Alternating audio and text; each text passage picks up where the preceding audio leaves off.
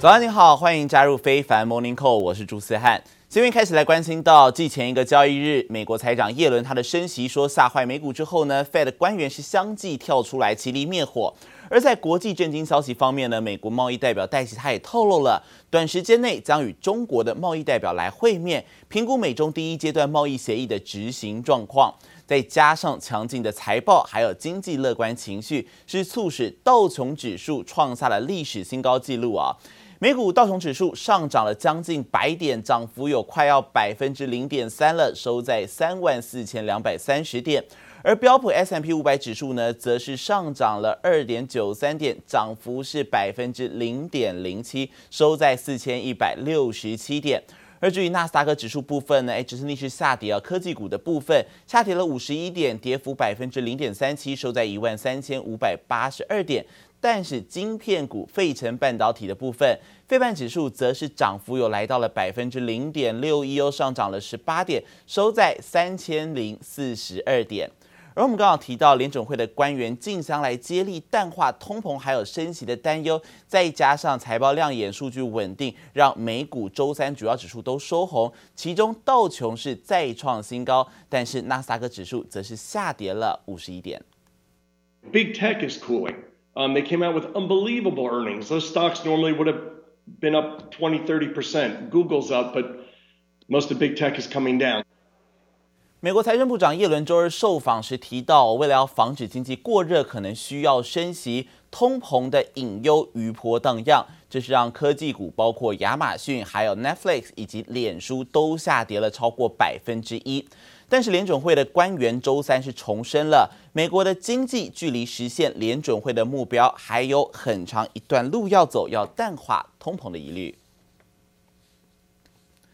美国财政部长耶伦周二是先后在两场这公开演说上啊，对于升息的说辞反复不定，当然是造成了美股投资人不安心。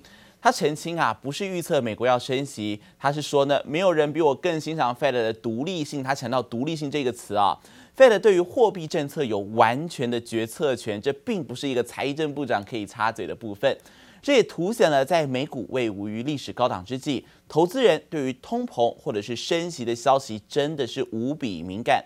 而美国四月 ADP 私人企业新增就业是七十四点二万人，这个经济数据是差于预期。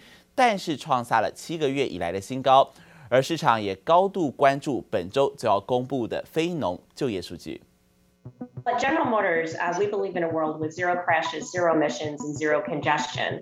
通用汽车获选《时代》杂志全球最具影响力百大企业，执行长巴拉还登上封面接受专访。最新出炉的财报也肯定让巴拉很有面子。通用汽车上季获利超乎市场预期。Far better than expected earnings for the first quarter from General Motors. How much better? The company earned on an adjusted basis two dollars and twenty-five cents a share. The street was expecting GM to earn a dollar four a share, so more than double what the street was expected. 受惠于美国及中国市场汽车销售及金融服务业务，通用汽车上季财报亮眼。虽然营收三百二十四亿美元略差，但获利及 EPS 都优于市场预期。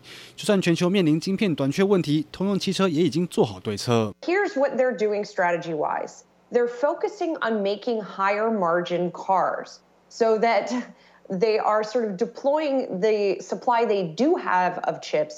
into their most profitable area. 尽管受到晶片缺货冲击，通用暂时关闭部分工厂以及停产，预估获利将损失十五至二十亿美元。但仍乐观看待上半年持续维持强势表现，更有信心晶片问题能逐步缓解，因此维持全年猜测不变。Months, an increase of 742,000 in the month of April. There was also an upward revision to the March number to 565,000. It was a litlittle bit, that 742 was a little below estimates. 美国公布俗称小非农的 ADP 私人企业新增就业七十四点二万人，虽然差于市场预期，但创下七个月以来新高。随着美国经济逐渐复苏，周五将公布的四月非农就业数据，渣打预估可能高达一百五十万人，爆炸性的数字更引起市场高度关注。记者邓方万总报道。而我们刚才有提到，美国贸易代表戴琪最新出席英国《金融时报》一场线上活动时，谈到了台美经贸合作的议题。他表示，美国与台湾之间的经贸交往必须是策略性的。而最近呢，台美关系升温，也呼吁双方来签自由贸易协定的声浪高涨。对此，戴琪强调，美国目前是非常需要台湾的晶片。言下之意似乎是暗示，如果需要商议美台自由贸易协定的话，势必得要跟晶片出货的议题来做连结。而戴琪最近也透露，近期会和中国的贸易代表来接触，希望能在短时间之内与中国展开谈判。而另外科技焦点还有科技巨擘苹果与美国的游戏大厂，诶，因为 App 商店垄断市场争议大打法律战之际，不少的内部文件也跟着曝光。而外媒最新是在这个信件之中发现啊，脸书以及苹果他们也曾因为 App 商店有过争端，而且其实早在十年前就杠上了。而且最近他们也因为用户隐私还有广告政策的意见分歧，不断的隔空交火。苹果 iOS 十四点五新作业系统上周正式上线，堪称是近期最大规模软体更新，大到两间科技巨擘 CEO 为此翻脸。App tracking transparency gives users the choice of whether they want to be tracked across apps and websites. It also affects something called the IDFA, which is an identifier that iOS has had for many years. 苹果大幅增加用户隐私，同时限制了 Google、脸书这类企业搜集用户数据，无法精准投放广告，意味着可能损失数十亿美元的营收。A Facebook spokesman said, "While Apple claims the update is about privacy, it's about forcing small businesses and developers to charge for apps that were once free, hurting consumers in the process." 为了反制苹果新隐私政策，脸书现在强迫显示通知，告诉用户脸书取用资料的好处，也呼吁想继续免费使用就要开放追踪。Apple has every incentive to use their dominant platform position to interfere with how our apps and other apps work. Which they regularly do. 库克与祖克伯之间的战火逐渐白热化，外媒也发现，其实双方早在十年前就杠上。CNBC 指出，当年苹果创办人贾伯斯就因为应用程式上架问题和脸书谈不拢，疑似故意在电子邮件里把 Facebook 拼成 Facebook，脸书变史书，看得出来贾伯斯对脸书真的很感冒。记者王杰、赖婉君综合报道。再来关心到欧盟委员会的官员在当地时间四号宣布暂停批准中欧全面投资协定，而未来的协定是否要继续执行呢？是取决于中欧的关系是否好转。可见这个新疆人权问题啊，已经导致了中欧关系全面来恶化，而具有里程碑意义的中欧投资协定，如今在欧洲已经是确定遭到反对。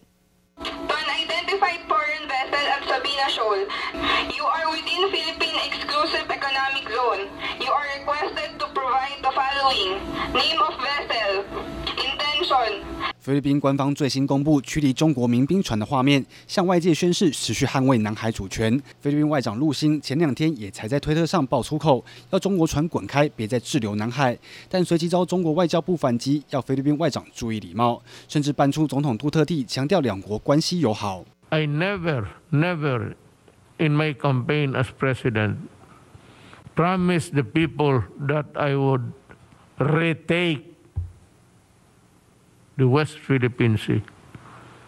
I did not promise that I would pressure China. 无意在南海议题上挑战中国，杜特地还力挺中国疫苗，感谢中国提供协助。中国与菲律宾暂时维持和平关系，但与欧盟的关系也平地声波。欧盟执委会透露，已经终止推动中欧贸易协定。Now, the European Commission Vice President said that the current state of relations between Brussels and Beijing was not conducive for ratification of the deal, which is known as the EU-China Comprehensive Agreement on Investment. 因为人权问题杠上，欧盟与中国互相祭出制裁。欧盟更不惜放弃谈了七年才刚刚敲定的中欧贸协，加上在美国大力鼓吹下，包括 G7 外长峰会也一致抗中，西方国家组成抗中联盟态势明显。唯独五眼联盟内部却出现不同的声音。As a significant power, the way that China treats its partners is important for us. And we will continue to promote the things that we believe in and support the rules-based system that underpins our collective well-being. 身为五眼联盟的成员，纽西兰多次拒绝直接批评中国，就算面对其他成员国压力，还是坚持走自己的路。BBC 分析指出，中国是纽西兰最大出口国，而且中澳关系恶化，纽西兰能坐享渔翁之利，因此对中国态度保守，恐怕让五眼联盟只能停留在情报交换，而无法进一步形成外交平台，发挥更大的影响力。记者林柏林执行综合报道。接着来关心到疫情的焦点，和辉瑞合作开发新冠肺炎疫苗的德国开发商 BioNTech 执行长沙欣，他最近表示呢，印度还有其他开发中国家的疫情持续在恶化，再加上疫苗的供应量偏低，所以他估计啊，全球的疫情将会持续蔓延到二零二零年，也就是明年中啊。而同时，辉瑞的执行长博尔拉他也预期了。全球的疫苗预计呢会持续需求会持续好几年，因为许多人在完成接种之后呢，还是需要定期来追加剂量才可以延续他们的防护力。他也建议民众在疫苗接种六个月之后来追加剂量，而此后每年恐怕都要来追加一次哦。而沙欣最近出席《华尔街日报》执行长委员会高峰会时，他也表示了。他们必须要确保全球达到一个高度的疫苗接种率，否则没有人是安全的。他认为，只有达到群体免疫，才可以真正的终结这一场疫情。而因此呢，BioNTech 也是承诺持续会扩充制造的据点，并且提升疫苗的产能。估计在今年全年疫苗产量可以超过三十亿剂，是高于先前所预估的十二亿剂。而辉瑞预期今年的新冠肺炎疫苗销售是可以达到两百六十亿美元，比先前所预期的一百五十亿美元高出了百分之七十三。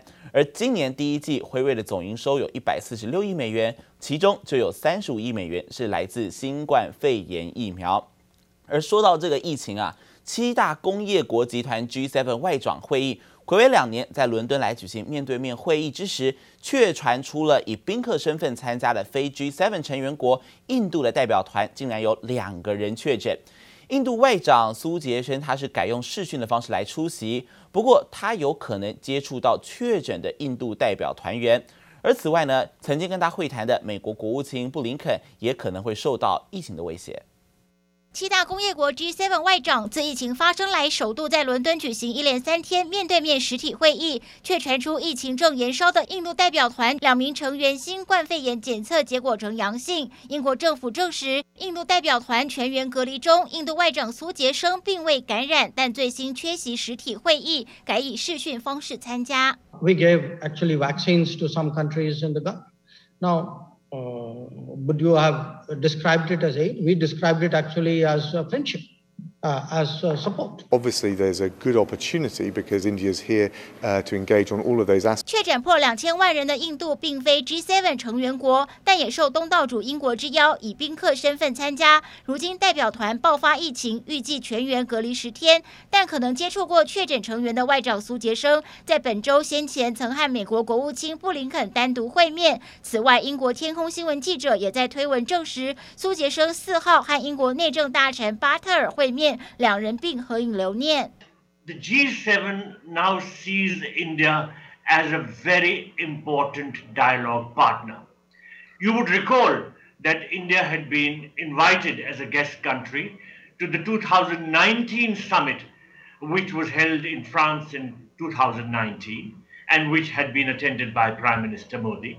英国邀请印度和日本、南韩等非 G7 成员国出席，特别就中俄和疫情以及气候变迁等议题会商。美国国务卿布林肯也先行和日本及南韩外长共同会面，为双边关系降至冰点的两国牵线。但多边会谈以及各种密切的互动，也让 G7 与会者蒙上疫情威胁。记者黄心如、邓邦冠综合报道。七大工业国 G7 周三结束在伦敦的外长会议之后，发表公报。除了全球应该要合作来对抗新冠肺炎疫情，还有气候变迁等挑战之外，也强调台海和平稳定性的重要，支持台湾来参加像是 WHO 论坛，还有世界卫生大会等等。而除了支持台湾参加国际组织在东海还有南海的主题之下呢，公报也提到了严重关切两地周围的情势，强调两岸和平稳定的重要性。鼓励和平的解决两岸问题。再来看到的是，美国政府啊，日前是对中国的手机品牌大厂小米等十四家中国涉军企业来寄出了投资禁令，这是引来了小米跨国提告，直指美方这样的举动是违法的。而小米呢，先前是胜诉，而之后他不还鼓舞了其他的一些中国企业，像是箩筐技术来接力来提高哦，使得这个禁令现在看起来有可能会产生变化了吗？美国司法部的律师 Joseph Borson 他在美东时间三号就表示了，美国拜登政府正在考虑要修改这个涉军的禁令了。而其实这个禁令最一开始是在二零二零年十一月十二号的时候，时任美国总统川普他所颁布的行政命令，禁止美国的投资人来投资十三家，哎，似乎是跟中国解放军有相关联的企业。而美国国防部随后是两度来扩大这个其中的名单，把数量增加到了四十四家，而小米就是被列在这个黑名单里头。但随后，他们是向美国国防部还有财政部来提起了诉讼，对于这个黑名单提出了质疑嘛。而美国联邦法院稍后是指出说，美国国防部把小米列入到这个黑名单，跟军方相关的黑名单，这样的做法是武断而且缺乏一致性，因此才在三月十二号发出了这个法令的初步禁制令，禁止国防部把小米列为跟解放军相关联的企业。解除美国投资人购买以及持有小米证券的一个限制啊，而报道也引述了国际事务顾问机构的说法，表示其实拜登呢，他可以透过自己来采取行政行政命令来限制这一些诉讼的影响，否则这一些案件很可能会被一些人视为先例，而随后就会滚滚源源不断的一直而来。但是拜登如果真的用行动来厘清这个禁令是如何生效的话呢，那么接下来整个产业的情况就有可能会发生很大的改变啊。而同样是中国相关的消息，中国的疫情有效控制之后的第一个长假，也就是五一劳动节长假，在昨天进入了最后一天，而今天呢，则是入股长假之后的第一个交易日。大陆官方预估，今年的出游人数是可望达到了二点六五亿人，再加上消费数据超越预期，是有机会带来红包行情。不过，连假期间呢，游客是摩肩擦踵啊，也为防疫再度带来考验。五一假期是中国疫情防控常态化后第一个长假，五号最后一天，上海车站挤满返回工作岗位的人潮。从数据上看呢，今年五一期间发送旅客总人数已经较疫情前的二零一九年增长了将近百分之十四，可以说完全恢复且超越了疫情前的水平。摄影师空拍陕西西安景点大唐不夜城，风景区内游客密密麻麻，有如蚂蚁搬家。五一长假带来报复性出游人潮，各大风景区旅客摩肩擦掌，人挤人，餐饮业更是商机大爆发。哎呀，真的想。啊，我可能有点吃货的感觉哈，吃了那么多。这的小龙虾味道巴适得很。四川美食街小龙虾吸引饕客，许多店家门口大排长龙。今年五一假期从五月一号到五号放假调休，但四月二十五号的周日和五月八号周六改为上班，一次放五天，就为了提振内需消费买气。我们的食材都比平时的食材翻了几倍的这个来呃备货，就为了在五一这个小长假期间。大陆运输部预估，今年五一长假出游人次将突破二零一九年达二点六五亿人次新高，创下史上最旺黄金周。我是河南洛阳的，我在这里已经两天了，呃，两天时间大概去了。就是那个东方明珠外滩。根据中国大型旅游网站显示，今年五一长假酒店预订量比疫情前的二零一九年激增百分之四十三，加上中国近期各项经济指标明显回温，假期带来消费动能，专家认为将有利于长假后开盘的陆股表现。记者黄心如、黄一豪综合报道。